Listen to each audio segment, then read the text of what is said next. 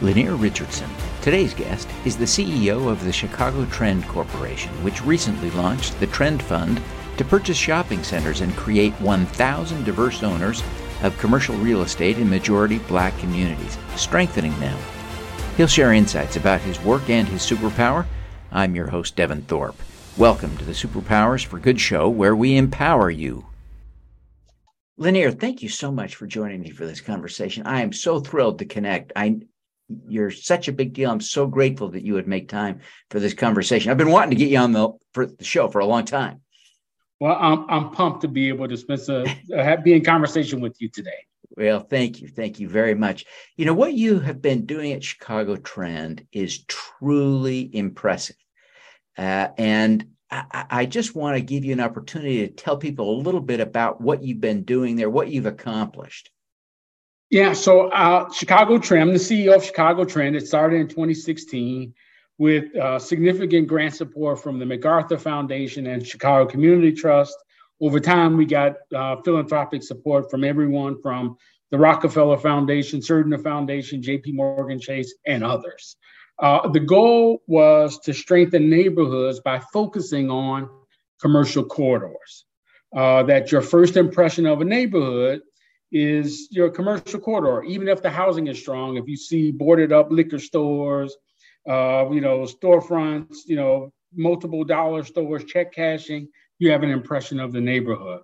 So our initial work was investing, you know, 200 to 2 million dollars, largely with black entrepreneurs in neighborhoods and black real estate developers to make the commercial corridor better. Uh, that has been the you know the origin story of our work. As you know, over the last uh, two years, we we've now bought four shopping centers in partnership with over 130 Black, local, and small impact investors. It, it really is a, a, game changer, isn't it? Uh, Look, when we think about what what we so often call redevelopment, becomes kind of a a gentrification problem as the residents and people in a community are sort of boxed out of the improvements in a community, right?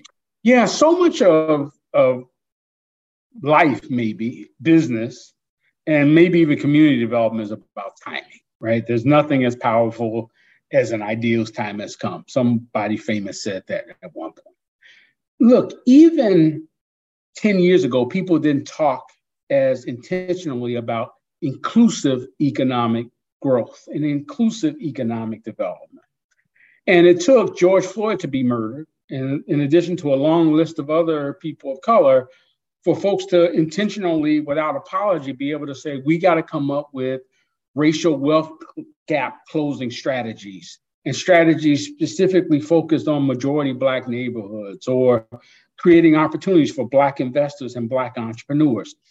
The fact that that's all come together in this time and it's been my passion work for 30 years and I can say it without apology and do it without uh, you know reservation or hesitancy, I'm having a lot of fun.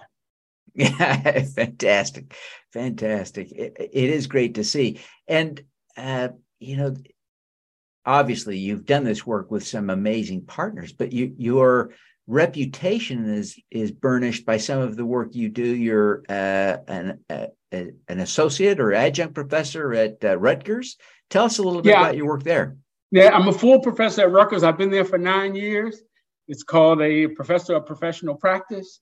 Uh, I uh, teach MBA students how to see value in urban and underserved places, how to come up with business solutions to urban problems, and business models that can operate in urban uh, environments. Uh, I also lead our Center for Urban Entrepreneurship and Economic Development that works with entrepreneurs. We now work with over 800 entrepreneurs who are 70% are people of color, over 60% are women. Our goal is to get them above a million dollars of annual recurring revenue because we had a professor who did some research that said, you know, more entrepreneurship, just like more home ownership, brings vitality, new anchors, you know, new role models, new revenue, you know, to a community. And that's what we focus on. Yeah. One of the tricky dynamics that I think uh, we're sorting out, and I think you've found uh, some clarity around this. Maybe you can help us think through the right approach to this. But um, the average wealth uh, among Black households in this country is tragically much lower than the average wealth of white families. Uh, and so part of what we need to wrestle with is how we get white people to be kind of specific about this to invest in black communities black businesses in ways that benefit those communities how would yes. you guide us on this theme it seems to me that it, it isn't altogether straightforward and easy. Yeah, it's it's not. But here's the here's what hit me like a ton of bricks one morning when we were at home in 2020. 2020 for me, I called it pandemic, protest, and political pandemonium. That was my PPP, right? But yeah. what hit me one morning one morning was there was all this discussion about closing the racial wealth gap. And there was discussion about, you know, in some respects that there was white guilt. We want to, you know, we see the um, the challenges of systemic inequality and racism in America. And what hit me like a ton of bricks was wealth is created by owning assets, assets that generate revenue, and assets that have the potential to appreciate over time. Maybe those assets have some tax advantages as well. So if we're going to close the racial wealth gap, we have to create strategies that help more people of color own assets, whether that's businesses or some type of intellectual property, or I spend a lot of my time around commercial real estate, right? So home owning your home, owning a business, owning commercial property, owning other assets that generate revenue and hopefully appreciate over time. To me, when you find philanthropically motivated impact investors, whether that's a small individual with $10,000 or $2,000 or a big foundation that has five or six billion dollars in it, you know, and is doing grant making and program related investment, or some family office or some family, right? investing in strategies that help more people of color own assets and doing that in investment in a way that says, hey, I'm not asking for a grant, you know, in some strategies. I'm not asking to be paying full market rate, but make the neighborhood strong. Come up with a strategy that makes more people owners. And if you give me my money back and there's five less people murdered and 10 more people go to college and life expectancy increases by 10 years, boy, I've got a quadruple bottom line. I got a, my investment, I got an investment return, and I have all these other social impacts. That's the person that I have been working to connect with individually and institutionally. Yeah, yeah. I, I, I look forward to thoughtfully digesting what you're teaching me. Uh, and it's one of the great things about my podcast is I get an opportunity uh, when uh, I publish to go back and listen and thoughtfully extract wisdom. And so I, I look forward to that. Um. Lanier, you you have been extraordinarily successful in, in so many ways. Uh, I, genuinely admire what you have done uh, and accomplished and hope in so many ways to emulate you. Um, you. What do you see as your superpower? So that's a great question. Um, so let me tell you just a few things um, that hopefully will connect the dot on that question. Um, a, um, you know, I hate arrogance, right? My mother used to say, there's no better or worse, it's different. So anything that feels like arrogance is, um, yeah, it bothers me. A.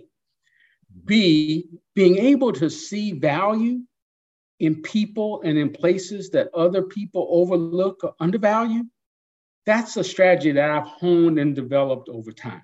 So someone will say it's too hard to do a deal over there, or those people it take too long to educate them, or they're too hard to deal with, or it's going to take forever to get their approval.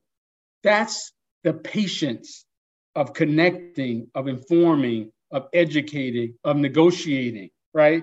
In the boardroom, in the back room, in the out, wherever it takes, right on the park parking lot.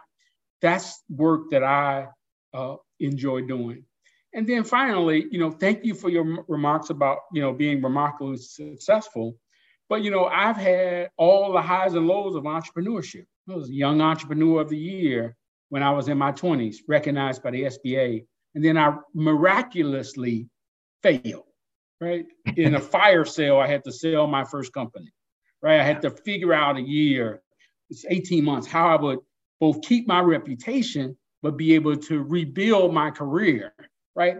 That wiping out and and experiencing both the you know the the agony of people saying you know of disrespect right the disbelief uh, but also the subtle grit and confidence that hey i wiped out but i can come back and so to be here at this point doing passion work with those three things recognizing what it means to fail and understanding all of the, you know, I got battle scars and war wounds to show that, right? The, you know, the absolute uh, abhorrence of arrogance combined with the patience to see value in people and places. That's some combination. If you want to call that a superpower, you know, that's what gets me up and gives me energy every day. Yeah, I hear you. I hear you. That that is really um, a, a, powerful thing that I, I, I see. And as you think about that superpower, you know, kind of developed over a career of, of like you say, some highs and lows. What what do you see as how you now are able to use that? Make, do you have a an example of how you've used that recently to good effect? Can you point yeah, to? So I work uh, with entrepreneurs, all and in communities, you know, of all ilks. I work with startup entrepreneurs who ideas seem unachievable.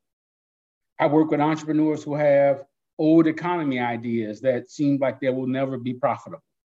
Right. Uh, my job is not to tell them that their baby is ugly. My job is to figure out how to help them. Right. No matter where they are and no matter what their vision is. It's not my job to be judgmental, right? It is to say, here's the strategies if you're trying to be profitable, if you're trying to attract capital, here's the best practices, but it's not my job to be judgmental. A. B, uh, it's patience. The work has a certain urgency about getting stuff done, about closing the racial wealth gap, about changing neighborhoods, but it requires a patience. This work is not fun. I mean, it's not, I mean, it's not fast right?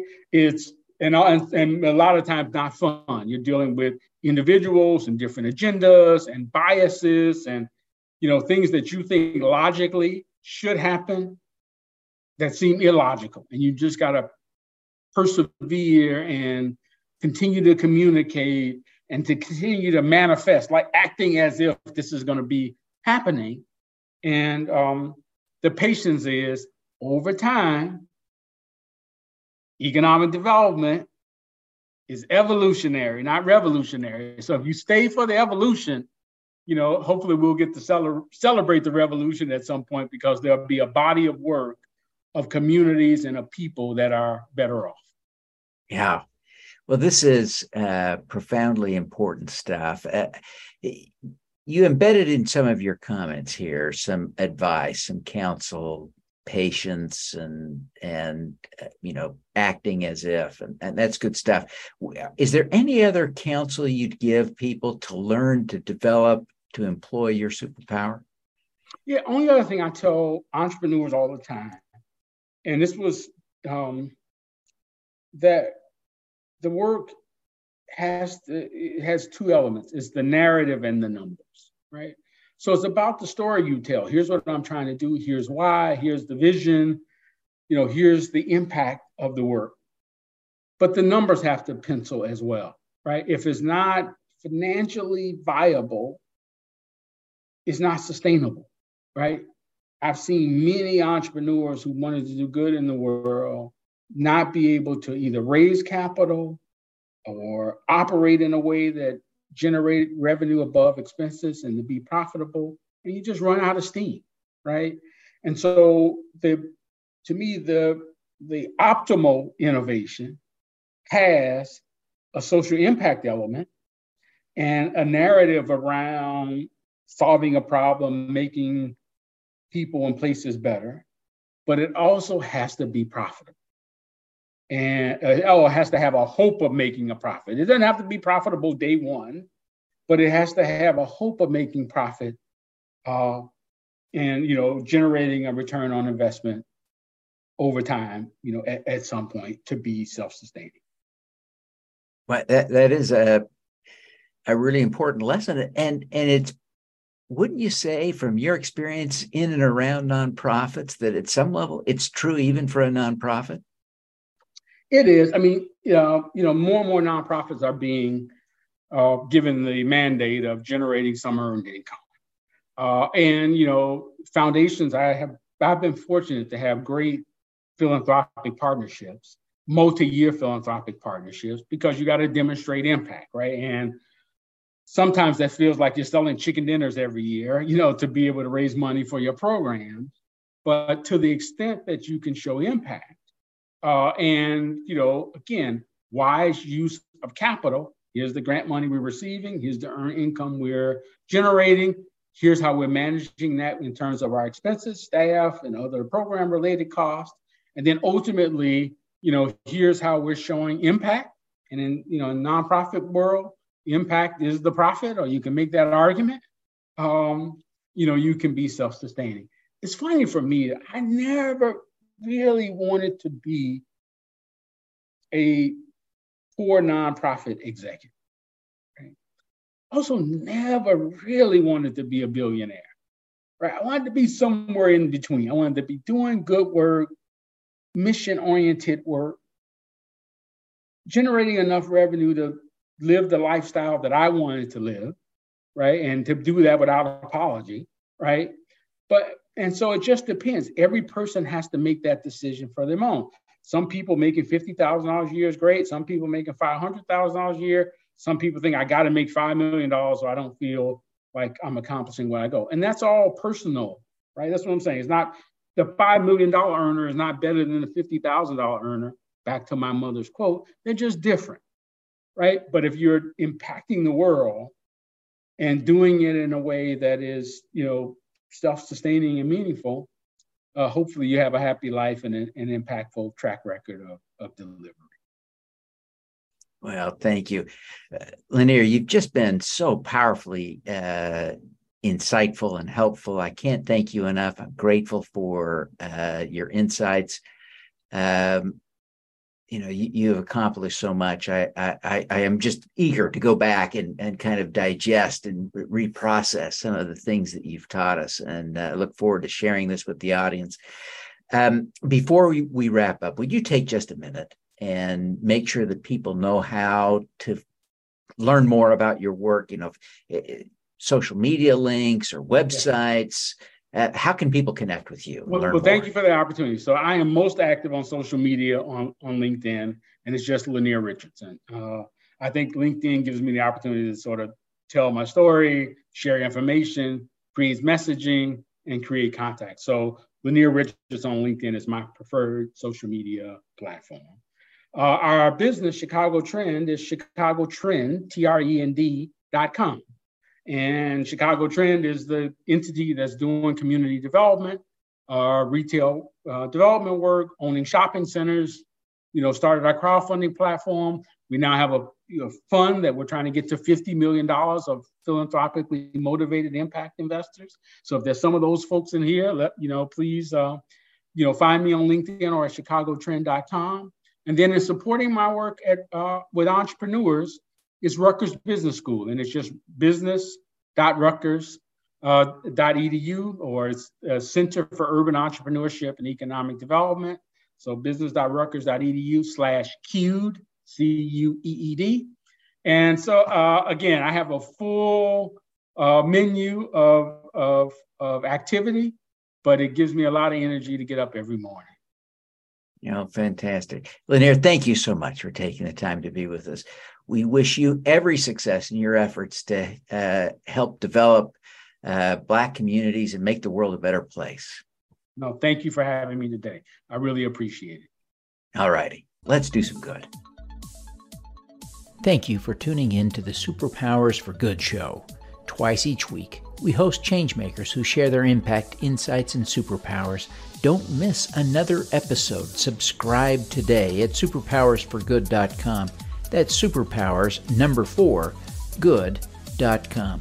Be super empowered. Get your copy of the book, Superpowers for Good, as an ebook, audiobook, paperback, or hardcover edition via your favorite online retailer.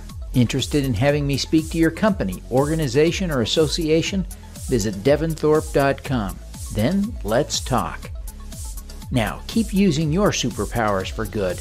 Together, we can reverse climate change, improve global health, and eradicate poverty.